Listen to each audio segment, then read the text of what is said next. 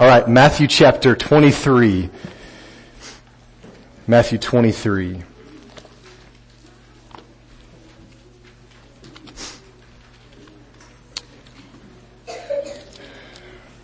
Verse 23. Matthew 23 verse 23. Woe to you scribes and Pharisees, hypocrites, for you tithe mint and dill and cumin and have neglected the weightier matters of the law, justice and mercy and faithfulness. These you ought to have done without neglecting the others. You blind guides, straining out a gnat and swallowing a camel. Woe to you scribes and Pharisees, hypocrites, for you clean the outside of the cup of, and the plate, but inside they're full of greed and self-indulgence. You blind Pharisee, first clean the inside of the cup and the plate, that the outside also may be clean. Woe to you scribes and Pharisees, hypocrites, for you are like whitewashed tombs, which outwardly appear beautiful, but within are full of dead people's bones and all uncleanness. So you also outwardly appear righteous to others, but within you're full of hypocrisy and lawlessness. Let's stop there for the day and pray. God, open our hearts. This is a text that is uh, supremely convicting to me because it reveals inconsistencies in my own life. And so I pray as we read and study today that Christ would have his way in us more and more. In his name we ask it. Amen. So last week we finished looking at the first section of woes to the Pharisees, right? Um, woes are not good things. Condemnation, Jesus is saying, these are the problem, guys. And here he picks back up um, but last last week we looked at the the last part of it in 16 through 22, and it had to do with swearing oaths. And really, I'll just condense it all down to say this: the Pharisees, honestly, were just trying to squirm out of their responsibilities, while at the same time trying to maintain face in the community. So in essence, at the core, the Pharisees were really just attempting to justify sin. Guys, we are guilty of the same kind of thing when we say, well, I understand that it's technically a sin to do such and such, but you know, everybody does it, so it's not that big a deal. Things like gossip, materialism, envy, jealousy, slander, these little white lies the Bible identifies these things as sin, but our category for them is, is much less convicting, isn't it? These are all, I might just even say acceptable sins, even in the church. These things are not that big a deal. We're quick to point out the big ones that are more obvious, and yet these reside in our hearts with very little adjusting. And in fact, that's what the Pharisees were trying to do here. They were attempting to adjust sin, the definition of it, what it is, what it should be talked about. They were trying to adjust it in order to please themselves instead of fleeing from the sin as God instructed them to do. And we do the same thing, don't we? It's so easy to excuse our own sin because it's common instead of fleeing from sin according to the truth of God's Word. Now I realize I'm coming out of the gates just swinging away today. Um, and I'm, I'm sorry in a sense, but this is, this is heavy stuff and Jesus keeps going, right? If you noticed some of the breaks and then the beginnings of his comments, they have exclamation points on them. I didn't yell when I read it, but there's emphasis there that Jesus is giving to this text. It's important. So look at verse 23 and 24. Jesus is saying here that the Pharisees were right to tithe the small things, and he lists three of the herbs there. They were right to do that, but they had gotten so caught up in these small things that they had forgotten or neglected the bigger things. And he lists them. He says justice and mercy and faith.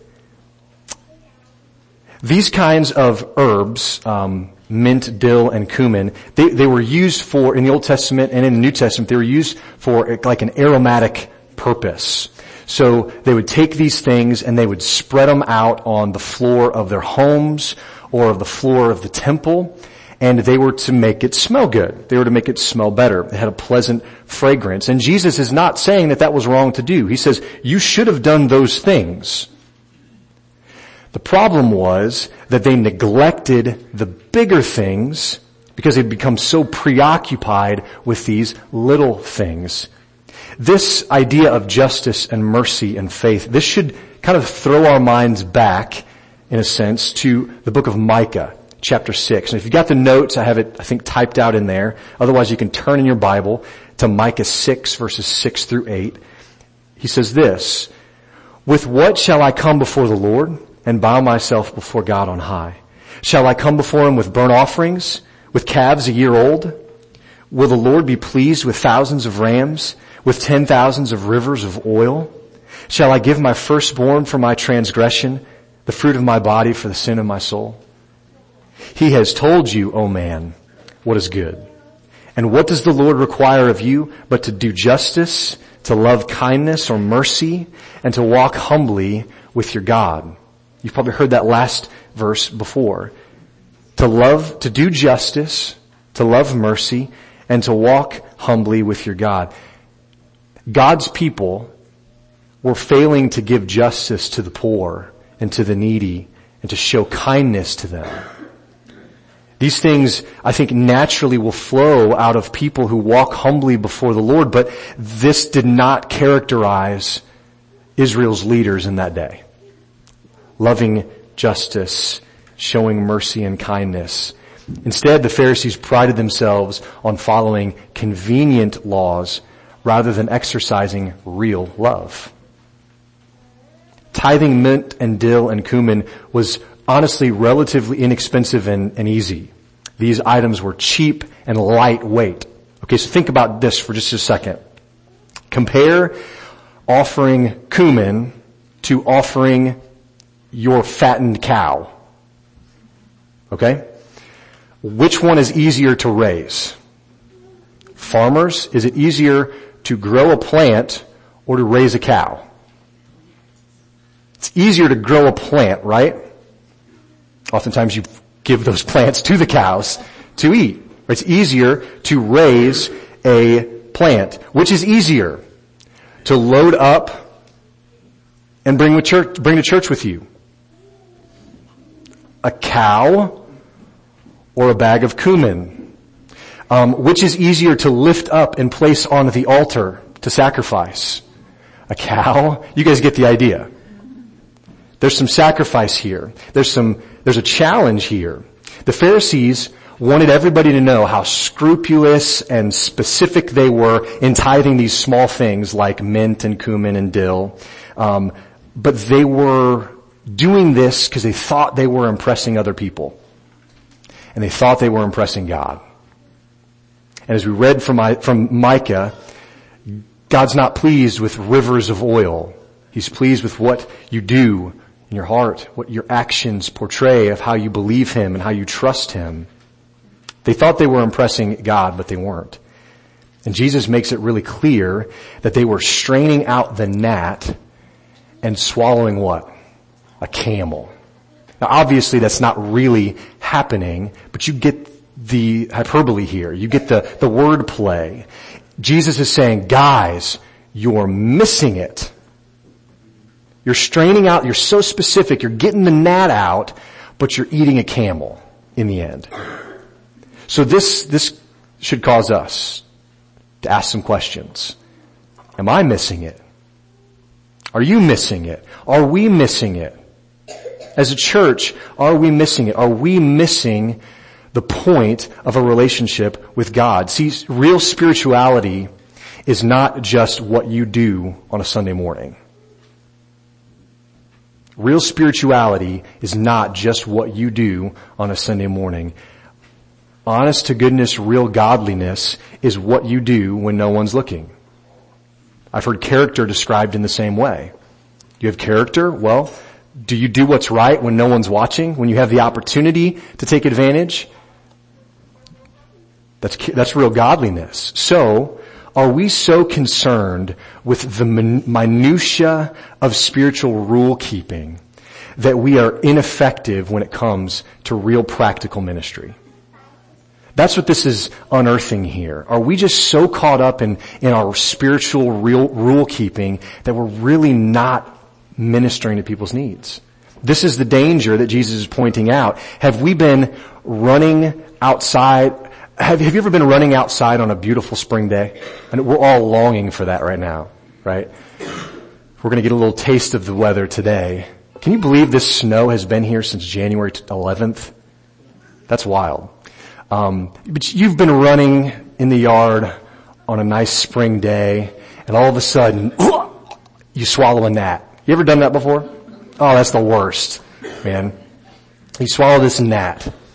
Okay?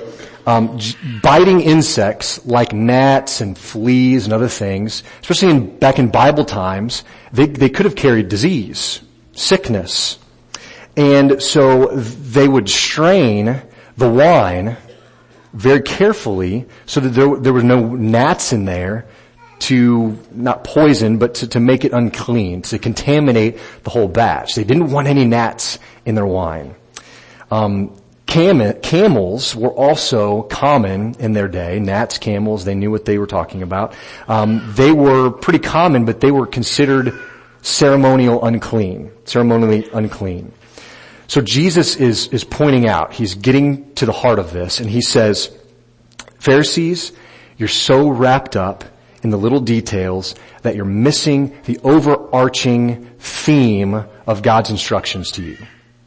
And so church, ask this question to ourselves. Are we so concerned with these little things, making sure everything's just right, in the insignificant things really, that we're missing God's overarching theme of His instructions to us. Ephesians 2 gives us an instruction on how we should live. We are saved, I've, I've mentioned this to you before, we're saved by grace through faith for action. I love this saying, it's not original to me, but I love it. Jesus didn't come and endure the beatings prior to the cross and the nails that were driven into his hands and feet. He didn't endure the crown of thorns being jammed onto his skull so that Christians can drive up to a fancy church building and worship in comfort on Sunday mornings. He didn't give up his life on a cross so that us churchgoers can compare our checklist of spiritual activities every Sunday morning when we get together. Instead, Jesus endured all of those things, the suffering. He gave up his life so that everyone who would trust in him would go out from the church and be his hands and feet of love and love the unlovable and do the work of making disciples and live this life for his glory alone. That's why Jesus came. Not so that you could be comfortable. The Pharisees didn't want to live that way. And I'm f- afraid that many of us don't want to live that way either. The Pharisees cared more about filling out their weekly list of spiritual duties than they cared about the person next to them. So let's be sure we're not making the same mistake. Here is a practical test. Okay? Get real for a second. Here's a practical test on how we understand this truth. How do we think about local missions? How do we think about uh, people in our community and close by? You got, even though money is oftentimes tight, it's generally almost always easier to write a check and give it than to go get our hands dirty, isn't it? David Livingstone, a missionary to Africa in the 1800s, said, sympathy is no substitute for action. Ooh. Sympathy is no substitute for action. Now, many of you probably have not seen this movie before because I hadn't until Jason and I were talking this week and I watched it. Uh, I found it on YouTube with like Russian subtitles or something. I'm not sure. I couldn't read it. Um, but it's a, it's a, a movie made in 2006 starring Michael W. Smith called The Second Chance. Now, if you look it up, it's actually rated PG-13. Um, so parents, you want to preview that before you just let your kids watch it. Um, but there's a scene in this movie that I wanted to to portray to you, to describe to you. So set the set the stage a little bit. Michael W. Smith is the associate pastor of a big megachurch that his dad is the pastor of, and he's kind of being groomed to take his place. Well, it's Michael W. Smith, so he leads the music, and it's awesome and and great. Um, the church supports a small local inner city church called Second Chance Church. And once a year they have the pastor of that church, a black pastor, come to the big uh, central campus and kind of be there to talk about, they have a pledge Sunday. So they have little cards that everybody's given and uh, Michael W. Smith's character kind of impromptu asked this pastor to come up and share. Nobody really knew that he was going to do that. So he comes up and he walks to the podium and he says this. He says, this morning I was stuck at a stoplight in my hood. A woman comes up with what looks like a baby wrapped in a blanket. She's tapping on my window, asking for money. He says, I know that the baby is a plastic doll, but she keeps tapping. So finally, I give her a dollar just to get her to go away. James 1 teaches us to be doers of the word, not hearers only. This is the, the pastor speaking. He says, every year I feel like we come here tapping on your window, but our baby is real. He says, I'm not asking for your money. I've got gifted children in my community who need hands-on guidance. He says, my wife needs tutors to help women as trying to escape the bonds of prostitution. We need after school supervisors, Bible teachers, and it's at that point when he looks up and he sees congregation members yawning. And the little, the guy who's televising, you know, one of the little cameramen is holding up a sign. It says, time's up. He's pointing at it. So, um, in, in frustration, he says, okay, everybody hold up your pledge cards. So every, there's Everybody's got a pledge card. And this is, this is what I want us to hear today. He says, this is how we fix problems in America. We roll down our windows, toss out some money, and drive away.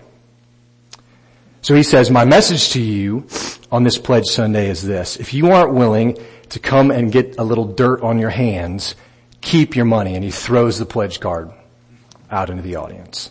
He, walks off the stage. Uh, it's an interesting movie. I'd encourage you parents to, to preview it and watch it. But man, he said, this is how we fix problems in America. And it cut right here.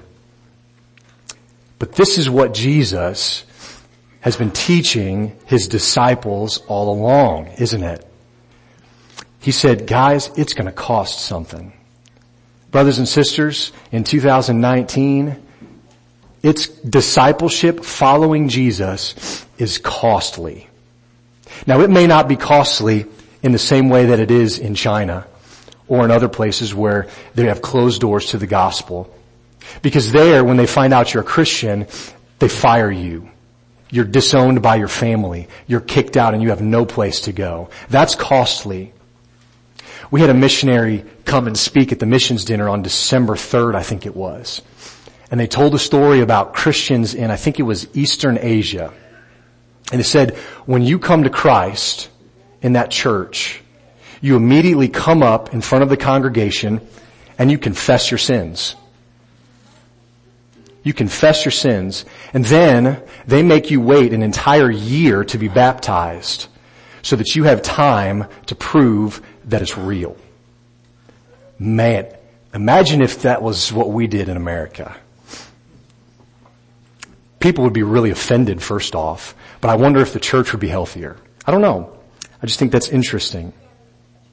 Discipleship is going to be costly. If you think back to Matthew chapter 19, Jesus says that some people are going to leave their houses and their brothers and their sisters and their mothers and their fathers. They're going to leave their families, their homes, their lands, all for the sake of Jesus' name. Matthew 16, 25, Jesus says, whoever would save his life must lose it, but whoever loses his life for my sake will find it. Are we content to spend our days philosophizing and arguing about what it means to follow Christ? Or are we the kind of people who are going to actually go out and do it? Are we going to argue and fight about how this should be done or how this should be run? Or are we going to go out to the least of these that Jesus calls us to? Are we going to be known as a church that nitpicks one another? Or can we put differences aside in order to link arms together and be a force for the kingdom of God in our community? That's what we want. Are we the kind of people who visit the poor the needy, the social outcasts? Do we reach out to the people that normal good Christian folk pass right on by? Because brothers and sisters, it's one thing to say you follow Christ. It's a whole other thing to go do it. And you know that to be true. I know that to be true. And Jesus is getting at this when he's talking about what the offerings are. You give a little bit and you think it's a lot but you've forgotten the bigger things. Jesus is not saying it's wrong to study, to have challenging conversations about what the Bible really says about certain things. I don't want you to misunderstand what I'm saying. It's good to have theological conversations, to get into the Hebrew and the Greek, to understand context and language of Hebrew and Greek and all of these things. It's, it's not bad to do that. The problem is when those things become more important than people. And it happens. Boys and girls, garden spices had become more important than their neighbor. Mint and cumin, they had become more important than the person standing next to them. And Jesus is saying, you're missing it, guys. And this is what he reveals as a result in verses 25 through 28. Just glance down there at your Bible again. Look at that. He says that we become, when this is the case, when we care more about garden spices than our neighbor, we become like dishes that are clean on the outside, but filthy inside. We become like whitewashed tombs, pretty and nice to look at on the outside, but full of death on the inside. Kids, what part of the cup is the most important part to have clean. Why? Because that's where what you're drinking touches, right? That's where the water goes. Alright, adults, does it change anything for a dead person if they have a giant, beautiful monument or a simple headstone? It doesn't change anything. Because really it's not for them. It's for us. And they're not in that body anymore anyway. In Bible times, would, you would be considered unclean if you touched a, a dead body for seven days.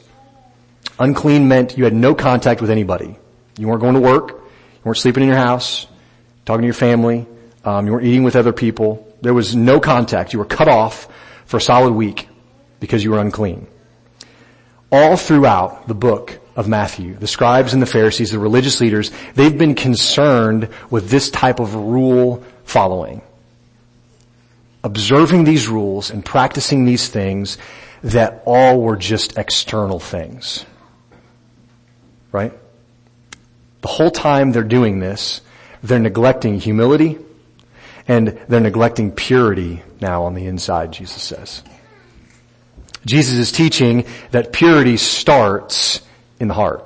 It doesn't start on the outside. Um, we did a, a parenting series. Uh, it's been a little while since we've done it. But I remember one of the, the things that they talked about um, that was helpful for me was understanding that as, as Christian parents, we're not aiming for behavior modification in our kids. That's not the goal. I mean, do we want them to sit still and not embarrass us in public? Sure. Yeah. But that's not the ultimate goal. The ultimate goal is to reach their heart with the gospel. Right? Our culture, in fact, a lot of our modern day evangelical churches are more concerned with cleaning the outside than going after the heart. We cannot be that way because Jesus says that's not the way to do it. Purity starts at the heart, from the inside out. We don't aim at scrubbing up and, and cleaning everything. We aim at the heart because when God gets a hold of someone, drastically changes their behavior. It changes their habits. It changes their mindset. I can think of a half a dozen people looking around here that have incredible testimonies of God doing that very thing. God didn't wait for them to come forward and get their life straight before he saved them. He saved them out of the muck and out of the mire because that's what he does. Jesus came for the sick, not those who think they don't really need him. And so, holiness starts in the heart. Are we focused more on outward appearances or on inward holiness? Here is the widespread reality. Religion I'm going to put air quotes on that um, because a lot of people have different terms for religion, what it can mean. Religion can be a subtle and dangerous cover up for actual spiritual deadness. You know what I mean? There, there are, if you, if you put any stock into what, uh, Billy Graham said when he was still alive and even pretty soon after he had finished, I think, uh, speaking his crusades, I mean, he said that 50% of our churches aren't really even saved. 50% of people in your church aren't even saved. I don't know that that's an accurate statement or not. Doesn't matter to me. I'm not the judge. But man, if, if that's true, we need to understand that religion is not the answer. A relationship with Christ is. It's always been that way and it always will be. Because it's tempting to ignore the hardness of my own heart and cover it with just spiritual activity, isn't it? That's why we have to ask, ask ourselves some probing questions like, is there, is there a love for Jesus that's at the root of my obedience? Am I obeying because I love Jesus or because I know I should? Is my walk with the Lord a matter of duty for me or a matter of delight? Is holiness being cultivated in my heart? The answer to these questions was a clear no for the Pharisees. I hope it's not in us. Following Jesus is more about loving your neighbor than it is about looking like you have it all together. It's more about what's happening on the inside than on the outside. It's not just about hearing the word, as James puts it, but being doers also. It starts with what you understand and believe about God. And we referenced that last week in the message time. What we understand and know about God affects our belief about Him. So our understanding and belief has to be rooted in truth, but that is being completed and perfected in each one of us believers day by day. It starts with what we believe about God, but is being perfected in us each day that we go and follow Him. And if, if you don't know Jesus in this way, if you don't understand salvation in a way that totally radically changes your heart from the inside out, I'd invite you to stick around and talk with somebody today about what that really looks like.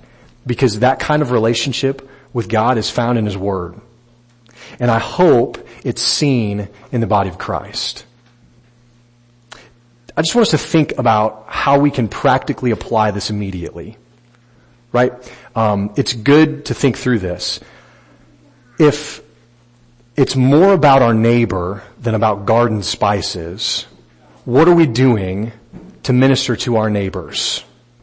Now we come, we're not all from one town here. We've got Clarksville and Elsberry and Louisiana and Paynesville and Annada and lots of different places. Okay, our community is fairly widespread. But what are you doing in your immediate context? You've got a neighbor somewhere, someone in your life you consider a neighbor that lives close by.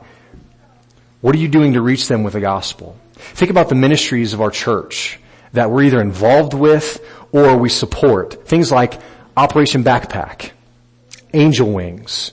Shelley mentioned we've got a list of addresses to reach out. We're meeting on the third Monday of this month at 10 to 1 p.m. and you're all invited to come and minister to these people.